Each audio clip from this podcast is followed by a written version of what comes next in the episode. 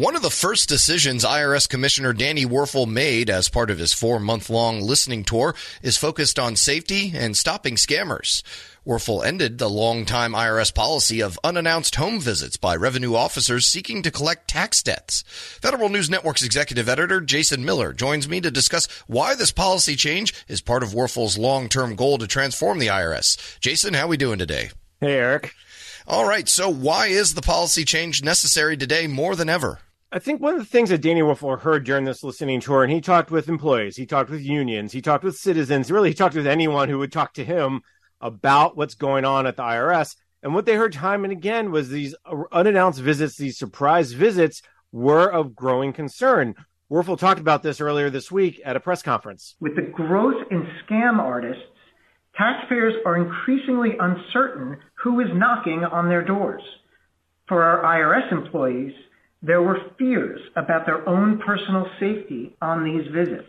I also learned that these concerns were shared by our partners at the National Treasury Employees Union, who have long advocated for increased safety for IRS employees again, IRS Commissioner Danny Werfel, one of the things he also offered, Eric, was really interesting. He goes, What's the current environment today is much different than the current environment five or 10 years ago. Knocking on someone's door, ringing their doorbell just is not something that people are as comfortable with. And there's a lot of concerns about IRS employees and their safety and what's it feel like when they do a home visit these days. And of course, you know, Eric, NTEU, the National Treasury Employees Union, which represents their employees, has pointed out that all the rhetoric around IRS and the government has really not helped the situation either. So why was the IRS conducting surprise visits in the first place? I didn't even know they were still doing those. and I think that's uh, what's surprising to a lot of people. I think that's why also Werfel said we're going to end this right away. This is not something we're going to phase out. We're just going to end it. And I, I think it comes from just a decades old policy. I think it's it's just the way things have always been done. Werfel describes kind of what these home visits were like and, and why they were doing them. Under the old policy, the IRS typically assigned about 100,000 cases to revenue officers each year. While we don't have the specific number of unannounced visits that occurred, it was a routine part of the employee's job to take this step. I also want to note that IRS auditors, our revenue agents, do not make these kinds of unannounced visits. This means that today's announcement will bring all of our civil side employees into policy alignment on visits. We have about 2,300 revenue officers, so this change today will affect a lot of employees and will be another step forward in our agency's transformation work under IRA and the strategic operating plan. Again, IRS Commissioner Danny Werfel talking about how also the policies are different, right? When you talk about auditors are different than revenue agents, talk about people who do these home visits versus people who don't. And there's not on the civilian side, non law enforcement. And let's be clear about this: these revenue officers are not law enforcement officers. Why they were doing home visits and some uh, uh other parts of the IRS weren't. So I think part of this as well is this is a policy that maybe just grew over time, and it was time to really rethink it. And, and that's one of the things again, Danny Werfel's heard time and again during this listening tour. Speaking with Federal News Network's executive editor Jason Miller, so what's going to take the place of these unannounced visits to homes and businesses if they're not going to do that anymore? Danny Werfel has been clear to say, listen, we still need to deal with these issues. There's still unpaid taxes, unfiled tax returns that we have to deal with. So he said, listen, we have a better policy and all that new process, if you will, will be listed on the irs.gov website in the coming days. But he described what the new approach will be like. We will be replacing these unannounced visits with mailed letters to schedule meetings. Revenue officers will make contact with taxpayers through an appointment letter known as a 725B and schedule a follow-up meeting. Here's another advantage of this decision. This will help taxpayers feel more prepared when it is time to meet.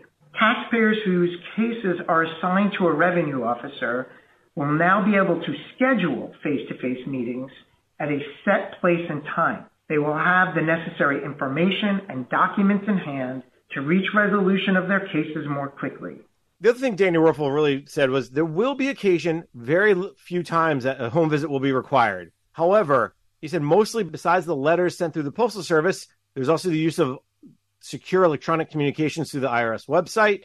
And additionally, he said we're going to really improve the technology, the mobile apps, the, the website technology too, so to make communication even easier. Eric, I don't know if you've had the opportunity to be uh, get one of those letters from the IRS telling you either you didn't pay your taxes or you they can't find your taxes.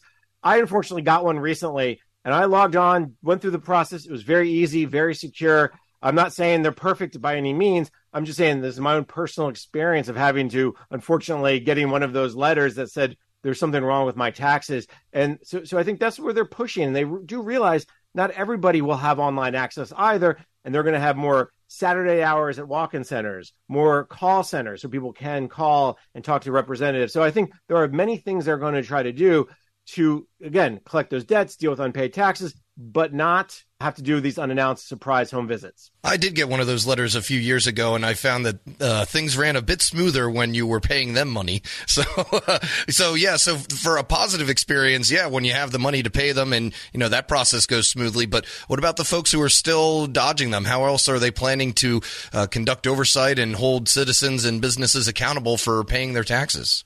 No surprise one of the big things they're doing is taking money from the Inflation Reduction Act. You know, they got a lot of money, and uh, we know Congress is trying to claw some of it back. But with the money they do have and they're spending now, they're really looking at these changes that are coming. And one, one of those big changes are on data and analytics.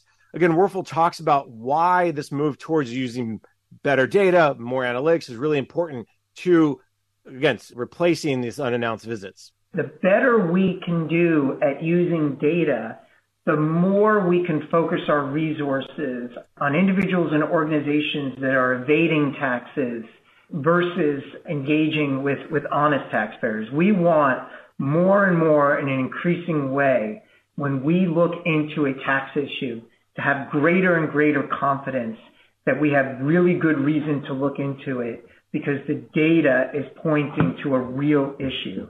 The better the data, the better our analytics, the more accurate we're going to be. And therefore, the more often when we're reaching out to a taxpayer, we're reaching out to one that is in a significant tax issue versus an honest taxpayer. So a key part of modernizing the IRS is improving the way in which we are leveraging data to do our jobs better. Again, IRS Commissioner Daniel Werfel speaking to the press earlier this week, uh, making the announcement around ending the policy of unannounced visits and why the data and analytics side of it really will be helpful. Werfel also brings up this idea of one of the fundamental goals of the Taxpayer Bill of Rights is to provide taxpayers or citizens access and avenue to you know resolve their issues quickly and completely. And he goes that's a lot of different channels. So if they can improve their electronic means they can have you know, again better data better analytics better technology hire more people. They're really trying to look at all the different pieces and parts they can bring together to not only ensure people are paying their taxes, but give them better customer experience, better customer service. And and I think this change of this unannounced visits change, this decision not to, to end this decades long policy is all part of, as you heard Werfel say earlier in our discussion, Eric, part of this transformation that's it's currently happening across IRS. All right, and this is Mr. Werfel's first major move as IRS commissioner or first major policy change. I'm sure there'll be more to come. Federal News Network's executive editor Jason Miller, thanks for giving us all the details. My pleasure. And you can find more of Jason's reporting at federalnewsnetwork.com. Leadership today, especially within the federal workforce, is being tested more than ever before. Everett Kelly, National President of the American Federation of Government Employees, joined Shane Canfield, CEO of WEPA, to share how his upbringing in rural Alabama eventually propelled him to the forefront of thousands of union members, raising a collective voice. After years of leadership with both the largest federal employee union and as a pastor, Everett Kelly reflects on his deep rooted values of integrity and hard work. Hello, and welcome to the Lessons in Leadership podcast. I'm your host, Shane Canfield, CEO of WEPA. Today I'm joined by Mr. Everett Kelly, National President of the American Federation of Government Employees. Everett, welcome and thank you for being here. Shane, thank you. It's a pleasure's mine. You first joined AFGE in 1981 during what eventually became your 30 years of service at Anniston Army Depot. We're now more than 40 years past 1981, and you've been the union's national president since 2020. How's your decades long involvement with AFGE impacted the way you view your role now as the union's leader? The time that I spent as local president, I simultaneously spent that same time as a pastor in Alabama. I like to say that this was my training ground because as I was entering into the role of unionism, I was also entering into ministry. And so I see my role, even as the union leader, as ministry. It's never an understatement because this is what I believe. I believe that if you love people and show people that you love them, people will follow you. My business is in the business of growing people. Uh, and that's what I do. And, that, and I think that my training as a pastor and as a union uh, leader has given me the ability to really, you know, uh, grow people because I feel like that, you know, it's my responsibility both as a union leader and as a pastor to ensure that people have a livable wage. It's also uh, my responsibility to ensure that people are treated fair with dignity and respect on the job. And I think that goes in both uh, arenas. So, so I've seen this, you know, as ministry as I've grown through the four decades of leading people. Putting those two together is amazing. AFGE handles a massive array of issues and topics of importance to feds across many departments and agencies. What is it like being at the forefront of all those moving parts, and how do you manage it all? Well, first of all, let me give kudos to my staff, okay? Uh, because it's just no way that I could manage all of this work and all the moving parts by myself. But I have an excellent staff that always makes sure that I'm prepared and that I'm ready. But it's exciting. It's exciting to be out in the forefront, you know, uh, bringing people to the realization that they have something to fight for. But again, I cannot, and please understand when I say I cannot, it's, it's, it's what I truly believe. I cannot do it without a good, strong staff. Uh, and I tell anybody that, but I enjoy fighting for the cause. I enjoy standing in front of a group of AFG members, calling them to action, and then standing back and watching that action come to fruition. Because I know that I'm not the one that's doing it. Okay? They're the one that's doing it. I'm merely casting a vision, right? And I enjoy casting a vision and then watching that vision come to fruition. And it's the staff and the members that get that done. As CEO at, at WEPA, I completely and totally understand that. We rely on them. It's not Absolutely. just nice to have, we rely on them. Absolutely. Them. As AFGE president, you often speak at union rallies and other events widely attended by federal employees. What's it like to experience that direct connection to employees? And how does that influence your leadership style? You know, that gets me excited, okay? To be standing in front of a group of AFGE leaders get me excited. To hear the words, who are we? And the chants that come back that says AFGE gets me excited. It gets my motor uh, running, if you will. And it's exciting to look at them and see the motivation in their faces when they're fighting for a cause. And, and, and all of us come together and fight uh, in solidarity, fight as one, raise one voice. You can't explain the feeling, you just know that it's right. You know, I just know that it's right when I'm standing there and I feel this, and I never fail to say thank you again because I'm the one that merely cast division. They are the ones that get the work done. And so when I see them out there ready to go and that call to action goes out, and then I see them really begin to march on that uh, initiative, it's an energy that I cannot explain. I can explain it. I'm feeling it right now. um, d- describe how your personal background and upbringing folds into how you function as a leader. You know, understanding that I was born in the deep south. I was born in a little small town in Goodwater, Alabama, population 1,292 today. Born to parents that, and I hope I don't offend anybody, and I, I got to quit saying this, but but I was born to a set of parents that believed and trusted in God, and that began to establish who I was. I began to trust God myself in everything that I do. I, I trust God even in this situation as a union leader because my parents taught me to believe in uh, the Bible. And with that came do unto others as you would have them to do unto you. In other words, treat people right. Treat people with respect, right? do what's right. It taught me, you know, about integrity, right? It taught me about being honest, you know, and that's what's needed in the role of a leader of this union. It, it, it's, it's needed. Uh, and you know, I try to portray that. I try to portray a person of honesty and a person of integrity. And so, being in the deep south, you know, you you, you just learn those things, and that's what has helped me uh, throughout my path as a union leader. And it's always nice that whole approach because you don't have multiple approaches with different people or different sets of different tasks, different energy. It's it's always straightforward, yes. honest. Here's the truth. Yes. And it, it's it's easy. Yes. Right? Yes. It's a lot easier than having multiple personas. Absolutely. You, yeah. Absolutely. What's one piece of advice if you could go back and tell yourself when you were starting your career? You know, I don't know you're asking for one, but I'm, I'm going to have to elaborate on two, yeah, if that's yeah. okay.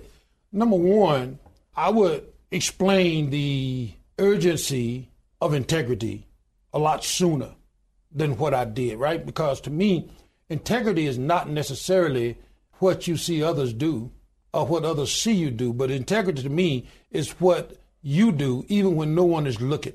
And so I, I would really begin to stress that importance more so at an earlier state in my leadership role rather than the latter part. Okay, I, I begin to stress that more now, but I wish I had began to do that more at the earlier states in my uh, role. Secondly, I would tell myself to always, and I'm going back to my roots, always work hard and don't ever accept no as an answer, right? Because I just believe that if you want it bad enough, if you want to achieve it, you can. It's all about the amount of work you put into it, right? And the and the amount of faith you have that it can be accomplished. So when I look at AFGE and its membership and where we were four or five years ago and where we are today, that's a reminder that you can do whatever you want to do if you put your mind to it and work hard enough. And one question that's always kind of interesting at, at the end of our time together is is there one person you mentioned your parents before mm-hmm. um, is there one person or maybe more than one who really inspired you when you were younger that you might even think back on today? It was my grandmother you know with the understanding that when and when i was born right? As i said i was born in the deep south. My father worked extremely hard. We didn't have a whole lot you know my, i had 12 siblings and so when I was born, I was very sick. Matter of fact, the doctor said I wouldn't live to be 16 years old. The doctor said I wouldn't ever hold a job. But my grandmother would always teach me how to pray. And she taught me about faith. And it is prayer and faith that has allowed me to be standing here today. Suppose I've been dead 50 years ago, but I'm 66 years old now. And it's all because of my faith and my belief and my prayer life. And I believe that beyond a shadow of a doubt. Amazing story. Thank you for sharing all of it with us, Everett, and really appreciate you being on the show today. Pleasure's mine. And this is Shane Canfield. We'll see you next time on Lessons in Leadership. Find the full podcast and future episodes of Lessons in Leadership on the Federal News Network app and anywhere you enjoy your podcasts.